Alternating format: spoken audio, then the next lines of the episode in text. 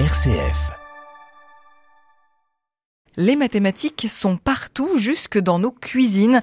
Jusqu'en juin prochain, la Maison des mathématiques et de l'informatique de Lyon se met aux saveurs de la cuisine dans une nouvelle exposition Dans ma cuisine, les mathématiques et l'informatique se mettent à table. Pour nous la présenter, Olivier Druet, directeur de la Maison des mathématiques et de l'informatique. Bonjour. Bonjour. Cette exposition est divisée en quatre espaces, préparer, cuisiner, partager, discuter. Pourquoi ce choix de la cuisine? Alors l'idée au départ, c'était d'essayer de partir d'actions du quotidien et que tout le monde connaît et pratique un peu tous les jours, et euh, d'y poser un regard un petit peu décalé, c'est-à-dire un regard mathématique et informatique sur ces actions qu'on peut faire sans penser qu'il y a éventuellement des maths ou de l'informatique derrière. Et la cuisine, c'était ludique, ça apparaissait quelque chose de sympa euh? Bah, L'idée, c'était euh, vraiment que la cuisine, tout le monde y participe d'une quelconque façon. Même si on cuisine pas, on mange. On met au moins les pieds dans la pièce. Et donc, euh, je pense que c'est vraiment un lieu que tout le monde connaît et qu'on y va tous les jours. On imagine par exemple qu'on pourrait parler de proportion ou de conversion euh, des millilitres en centilitres, voilà. Pourtant, vous n'avez pas voulu expliquer comment faire des maths et de l'info dans sa cuisine, mais montrer comment les éléments de la cuisine peuvent nous rappeler des problèmes de science. Comment ça? Oui, alors justement, on a voulu sortir de cette idée de voir les maths et l'informatique comme servant dans la cuisine, parce que finalement, c'est assez peu vrai. Euh, moi-même, quand je cuisine, j'utilise peu de maths. Si, des proportions, des choses comme ça, mais, mais ça se limite à ça. Et euh, l'idée était plutôt de prendre la cuisine comme prétexte pour euh, se poser des questions de mathématiques et d'informatique. Donc on va vraiment suivre un personnage dans sa cuisine qui, au cours de ses actions, préparer une recette, cuisiner, partager un plat, va se poser des questions de nature mathématique et informatique. Ça sert pas vraiment à partager le plat, ou... mais c'est un peu une divagation, une promenade mathématico-culinaire, on peut dire. Et ça reste des questions auxquelles on peut nous-mêmes penser dans notre cuisine? Exactement, l'objectif c'est vraiment que justement le public, après, se mette à se poser des questions de type mathématique et informatique, chacun à son niveau, mais on peut le faire à partir d'actions euh, voilà quotidiennes. C'est ça finalement aussi le but de la raison d'être de la maison des mathématiques et de l'informatique? Le but c'est vraiment de montrer les mathématiques autrement parce qu'on a souvent une image des mathématiques ou de l'informatique euh, qui date de sa scolarité, qui est d'un certain type, qui vaut ce qu'elle vaut, qui plaît à certains, à certaines, qui plaît pas à d'autres mais c'est relativement clivant. Les avis sur les mathématiques sont assez euh, tranchés habituellement. On aime ou on n'aime pas. Voilà, on aime ou on déteste même carrément. Et euh, l'idée, c'est de les montrer que, de les montrer sous un aspect manipulatoire, expérimental. C'est pas uniquement cette science abstraite euh, dont on a l'image et compliquée à aborder. Ça peut être vraiment quelque chose avec lequel on peut jouer et prendre du plaisir un peu à tous les niveaux c'est un peu une, démarche, une façon de faire. Donc voilà, c'est aussi l'objectif de cette exposition, c'est de montrer les maths et l'info autrement, à partir de manipulation, d'expérimentation, de droit à l'erreur, de se poser des questions, tout simplement. C'est important cette notion de droit à l'erreur? Ah oui, c'est fondamental en fait. Euh, je suis chercheur en mathématiques, je passe mon temps à me tromper. Avant d'être capable de faire quelque chose en maths, il faut que je sois passé par des mois d'erreurs, j'ai envie de dire presque. Et c'est normal, il faut juste savoir rebondir dessus. Et ça, c'est quelque chose qu'on oublie souvent, c'est que ce droit à l'erreur est fondamental, à condition qu'il soit pas sanctionné. C'est-à-dire qu'il soit pas sanctionné comme j'ai pas su faire, qu'il soit sanctionné comme bah oui, j'ai pas compris, mais je vais avancer et je vais comprendre. Et concrètement, ce droit à l'erreur, par exemple, comment est-ce qu'il est illustré dans l'exposition? Bah Dans l'exposition, c'est que déjà, euh, quasiment sur toutes nos manipulations, il n'y a pas de réponse. On ne donne pas la réponse. Donc les gens vont chercher, vont essayer, vont tâtonner, vont croire que la réponse est celle-là, et on va pouvoir commencer à entamer des discussions, parce qu'il y a tout le temps une médiation humaine. Petit à petit, essayer de comprendre où est l'erreur, pourquoi on a cru que c'était bon alors qu'on pouvait peut-être faire mieux, essayer de commencer à raisonner, rechercher, refaire d'autres erreurs, et petit à petit ensemble arriver à une solution, ce qui est assez satisfaisant quand même intellectuellement. Vous parlez de, de manipuler, de toucher. Qu'est-ce qu'on touche? Qu'est-ce qui se touche dans cette exposition? Tout, puisqu'il y a sept manipulations physiques. Bon, il y en a deux ou trois numériques euh, et une audio, donc euh, qui se touchent un peu moins. Mais euh, oui, c'est du bois, c'est assez agréable à toucher et on va, oui, en effet, vraiment manipuler. Pour prendre un exemple, par exemple, on a un stand où on va essayer de ranger des cookies dans une boîte. C'est pas si évident que ça parce que si la boîte est un peu petite, euh, ça va pas être si facile que ça de les faire rentrer. Bah là, on a tout simplement les cookies qui sont là et la boîte et euh, on va manipuler, on va vraiment toucher et essayer de les mettre, essayer de les positionner euh, correctement pour les faire rentrer dans la boîte. Et c'est vrai que c'est une action du, quotidien. On passe notre temps en cuisine à ranger des ingrédients et en cuisine ou pas d'ailleurs, mais à ranger dans nos placards et ça rentre pas. Et l'idée, c'est de pouvoir dégager des réflexions mathématiques à partir de euh, ça rentre pas dans la boîte. Oui, l'idée, c'est ça, c'est d'être amené à se poser des questions, à commencer à réfléchir, quels seraient euh, ce qu'on appelle nous des empilements, mais c'est pas vraiment des empilements, mais comment on les ordonne optimalement pour perdre le moins de place possible? Est-ce que ça marche? Est-ce que ça marche pas? Est-ce que on n'aura pas toujours les mêmes motifs en fonction de la taille de la boîte, du nombre de cookies? Donc commencer à réfléchir là-dessus. Donc vraiment, ce qui est important pour nous, c'est pas tant la réponse finalement que le questionnement. L'exposition revient aussi sur la fameuse galette des rois. Cette fameuse galette des rois où on finit tous par tomber sur la fève en la coupant. On va apprendre finalement que c'est pas forcément qu'une histoire de chance, ou de malchance en l'occurrence. Alors oui, on va apprendre deux choses. Donc ça, c'est une petite application numérique où d'abord on apprend où placer la fève euh, intuitivement, un peu pour avoir moins de chances de la couper, on va dire. Bon, ça, je vais pas donner la réponse, mais en gros, la question c'est est-ce qu'on la met au centre de la galette ou plutôt sur les bords? Et ensuite, on va aussi travailler sur cette perception du hasard qu'on a, c'est-à-dire que même si on sait qu'on a, euh, je sais pas, en coupant la galette en six, euh, une chance sur quatre de tomber sur la fève, comme on le fait pas si souvent que ça, nous, une fois par an, deux fois par an, trois fois par an peut-être, on a toujours l'impression qu'on n'a pas de bol et qu'on tombe dessus. Euh, et c'est vraiment une impression. Et ça, c'est cette perception individuelle du hasard, de la chance qu'on a, qui est complètement différente de la réalité. Je veux dire, c'est-à-dire que si, en effet, on répétait l'expérience des milliers et des milliers de fois, en effet, en moyenne, on ne la toucherait qu'une fois sur quatre. Seulement, nous, on se rappelle plutôt de la fois sur quatre où on l'a eu, et pas des trois fois où on l'a pas eu. Ce qu'on essaie de faire comprendre aux gens, c'est que c'est pas parce qu'on a une chance sur quatre de tomber dessus en découpant la galette que euh, sur quatre fois on va tomber dessus vraiment une fois. C'est pas du tout improbable sur quatre galettes découpées de tomber trois fois dessus. La vie n'est pas que théorème. La vie n'est pas que théorème, même s'il y a un théorème derrière qui nous dit que si, en répétant l'expérience un grand, grand, grand nombre de fois, mais un très, très grand nombre de fois, oui, on va s'approcher de cette fréquence de 1 sur 4, mais le grand nombre, c'est 1000, 10 000, 1 million, et on le fera jamais. On continue à parler de cette exposition qui nous emmène dans la cuisine, cette exposition de la Maison des mathématiques et de l'informatique de Lyon. On en parle avec Olivier Drouet, le directeur de la Maison des mathématiques et de l'informatique, après une courte pause musicale. Restez là. M comme midi, l'invité. Allez, on remet nos tabliers, on reprend nos calculatrices et on va direction la cuisine, direction la cuisine de la maison des mathématiques et de l'informatique pour cette nouvelle expo à découvrir donc euh, jusqu'en juin prochain. Cette exposition qui mêle mathématiques, informatique et cuisine. Je suis donc euh, avec Olivier Druet, le directeur de cette maison des mathématiques et de l'informatique. Comment est-ce que lire une recette de cuisine, choisir un plat ou mélanger des ingrédients peuvent devenir des activités vues avec euh, un regard mathématique et informatique? On peut un regard mathématique sur tout ce qu'on fait?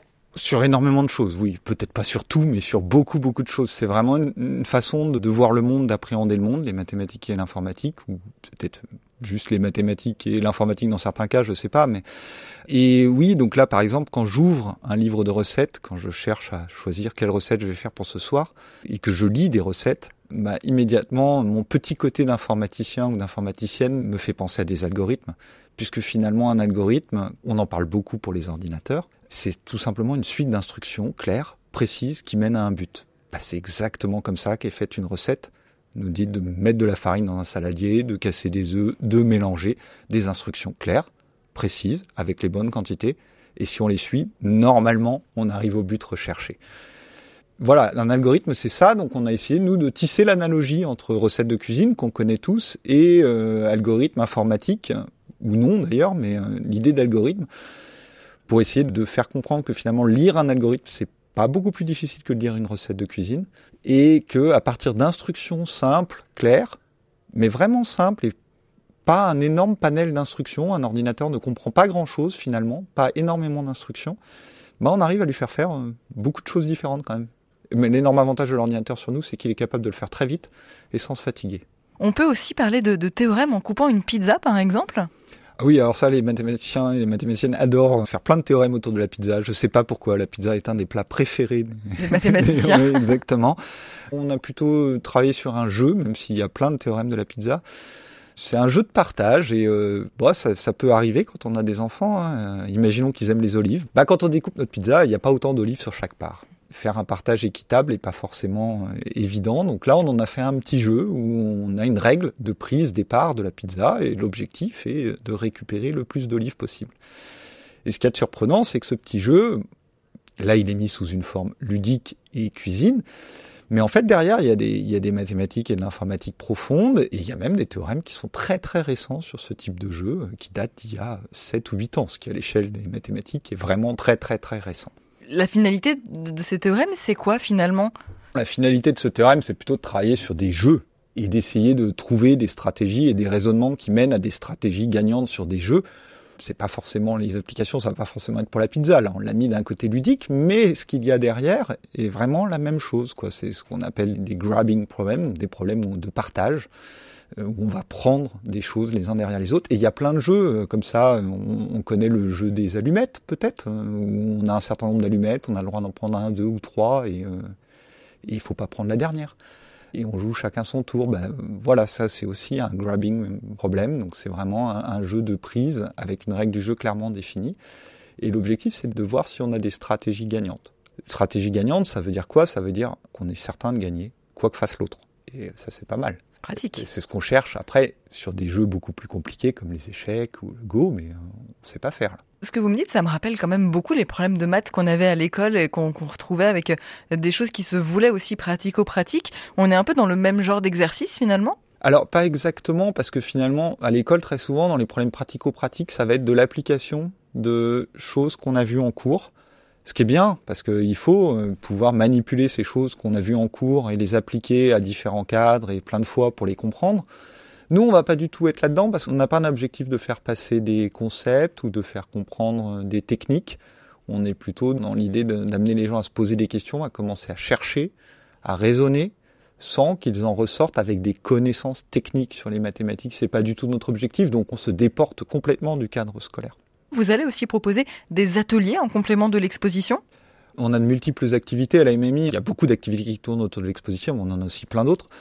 Mais autour de l'exposition, on aime bien proposer des, des, ateliers euh, pour le grand public, donc essentiellement le samedi. Il y a des moments forts euh, en dehors des visites guidées d'exposition. Il y a ces ateliers du samedi, puisqu'on appelle des MMI en fait, où là on va plutôt prendre un thème autour de la cuisine. Plutôt un thème qui n'est pas dans l'exposition, justement, c'est tout ce qu'on a rejeté parce qu'on avait beaucoup trop d'idées pour, pour tout mettre dedans. Là, on va plutôt être dans des ateliers manipulatoires avec un groupe de 20 personnes ensemble où on va essayer d'avancer sur un sujet. Donc ça c'est pour les ateliers. Puis pour les MMI en fait, on va plutôt faire une, après-midi, euh, trois heures, où euh, on va proposer plusieurs ateliers sur un même thème. On en aura un sur les crêpes. Et en fait, les crêpes sont un sujet inépuisable de problèmes de maths et d'infos. Et euh, on en aura un sur les pavages, le carrelage de la cuisine. C'est un petit peu tristounet quand même, juste des pavages avec des carrés. Des bon, là, on va essayer d'en faire des un peu plus originaux. Voilà, donc on essaye d'avoir ça. L'idée, c'est aussi beaucoup euh, sur ces après-midi d'être un peu intergénérationnel, c'est-à-dire d'avoir des familles, des parents, des enfants, euh, des grands-parents, pour qu'ils continuent à en parler chez eux le soir. Quoi. Le public cible de la Maison des mathématiques et de l'informatique, c'est le jeune public, c'est en particulier le public scolaire on a beaucoup le public scolaire. Hein. S'il y a des profs de maths qui nous écoutent, il faut pas hésiter. Il y a vraiment énormément d'offres en scolaire, puisque toute la semaine on est ouvert en scolaire. Mais après, en grand public, c'est pas seulement les jeunes. Évidemment, on essaye d'avoir beaucoup d'activités tournées vers les jeunes. Pas très jeunes, parce qu'on commence qu'à 6 ans, mais je dirais plutôt familial. C'est-à-dire que nous, ça nous intéresse beaucoup aussi d'avoir les adultes, parce que changer le regard qu'ont les adultes sur les mathématiques et l'informatique, c'est extrêmement important pour que les jeunes eux-mêmes n'aient pas cette image d'épinal des mathématiques qui se transmettent de génération en génération. Dès 6 ans, pourquoi? Parce qu'avant, c'est trop jeune pour comprendre un peu comment ça fonctionne? Non, non, c'est là c'est un choix de la Maison des mathématiques et de l'informatique qui est piloté par des enseignantes chercheuses et des enseignants chercheurs. J'ai envie de dire l'écart est un peu violent et en fait on n'est pas forcément même les plus compétents pour parler de maths à des trop jeunes. Notre plus-value, elle arrive vraiment à partir de 10 ans. Donc on a des partenaires qui proposent des choses à partir de 6 ans. Franchement, nous, notre plus-value, elle est à partir de 10 ans. Donc on se concentre sur cet âge-là à partir voilà, de CM1 jusqu'à 100 ans. Quoi. Quel est votre passage préféré de l'exposition? J'ai un petit faible pour celle qui est euh, peut-être la moins visiblement mathématique ou informatique, mais euh, sans doute la plus originale. C'est vous allez écouter des bruits de cuisine, vraiment euh, tendre l'oreille, écouter des bruits de cuisine et essayer de deviner la recette. Alors c'est surprenant, mais en fait il y a un lien. Ce qu'on a voulu faire, c'est un lien avec l'informatique. Ce qu'on a voulu montrer, c'est faire une analogie avec ce qu'on appelle l'espionnage, quand on essaye de décrypter un message qui a été chiffré et on a besoin de trouver la clé secrète pour le faire et on ne peut pas le faire par la force brute même si on a un ordinateur parce qu'aujourd'hui les clés secrètes il y en a beaucoup trop de possibilités il y a ce qui s'appelle l'espionnage par canal auxiliaire, où on arrive à récupérer des informations, par exemple en mesurant la puissance électrique consommée par un appareil qui est en train de déchiffrer. Et ça donne des informations sur la clé secrète. Bah là, c'est un peu la même idée, c'est-à-dire que euh, si on tisse l'analogie en cuisine, si vous voulez connaître la recette, vous pouvez faire plein de types d'attaques qu'on retrouve en informatique. L'attaque par intrusion, vous rentrez dans le système, ou vous rentrez dans la cuisine, c'est pas très discret. Vous pouvez faire des attaques euh, par faute, ce qu'on fait en informatique, on injecte des fautes dans le système pour voir un peu comment il réagit. Là, ce serait euh, changer la farine en sel, mmh. comme ça on voit s'il y a de la farine dans, le, dans la recette. Et puis il y a ces attaques par canal auxiliaire où on va récupérer des informations physiques sur le système. Donc là, ce serait écouter aux portes. Et c'est pas si simple que ça. Et surtout, c'est surprenant parce qu'on n'a pas l'habitude d'écouter des bruits d'une recette sans même les voir. Et déconnecter euh, le son de la vue, c'est assez, euh, assez surprenant. Et c'est donc à découvrir euh, pour le grand public les samedis à 14h. C'est euh, à la Maison des mathématiques et de l'informatique. C'est un place de l'école sur le site mono de l'ONS de Lyon, donc dans le 7e arrondissement. C'est gratuit, mais la réservation est conseillée sur le www.mmi-lyon.fr. Merci beaucoup Olivier Druet. Vous êtes donc le directeur de cette MMI. Merci beaucoup.